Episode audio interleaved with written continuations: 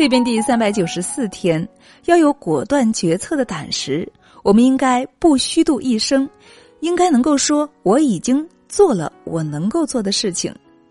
当我们还年少轻狂时，每个人都在幻想自己如果当上领导会怎么样呢？可是梦想一旦实现，你真的成了领导，才会发现理想与现实相去甚远。当上领导之后，你才发现来自方方面面的矛盾重重，你需要考虑无数的细节，需要衡量所有的关系，稍有差池，可能就会让你头疼不已。有一天，一个男孩发现了一只嗷嗷待哺的小麻雀，打算带回家喂养。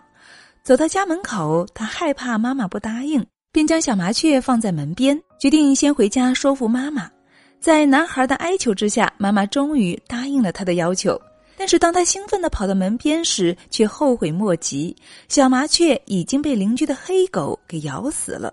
即使你年轻时很有梦想，当了领导后，也免不了开始小心翼翼。即使有再多的宏图大略，在现实面前也很难施展，变得畏首畏尾起来。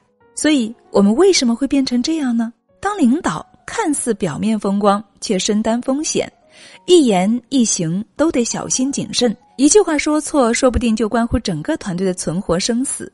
当这股无言的使命感和责任感变得太过强大，你自然也会觉得压力倍增。于是呢，就算是对一桩小事，也会思前想后，左右掂量，反复思考可能发生的所有情况。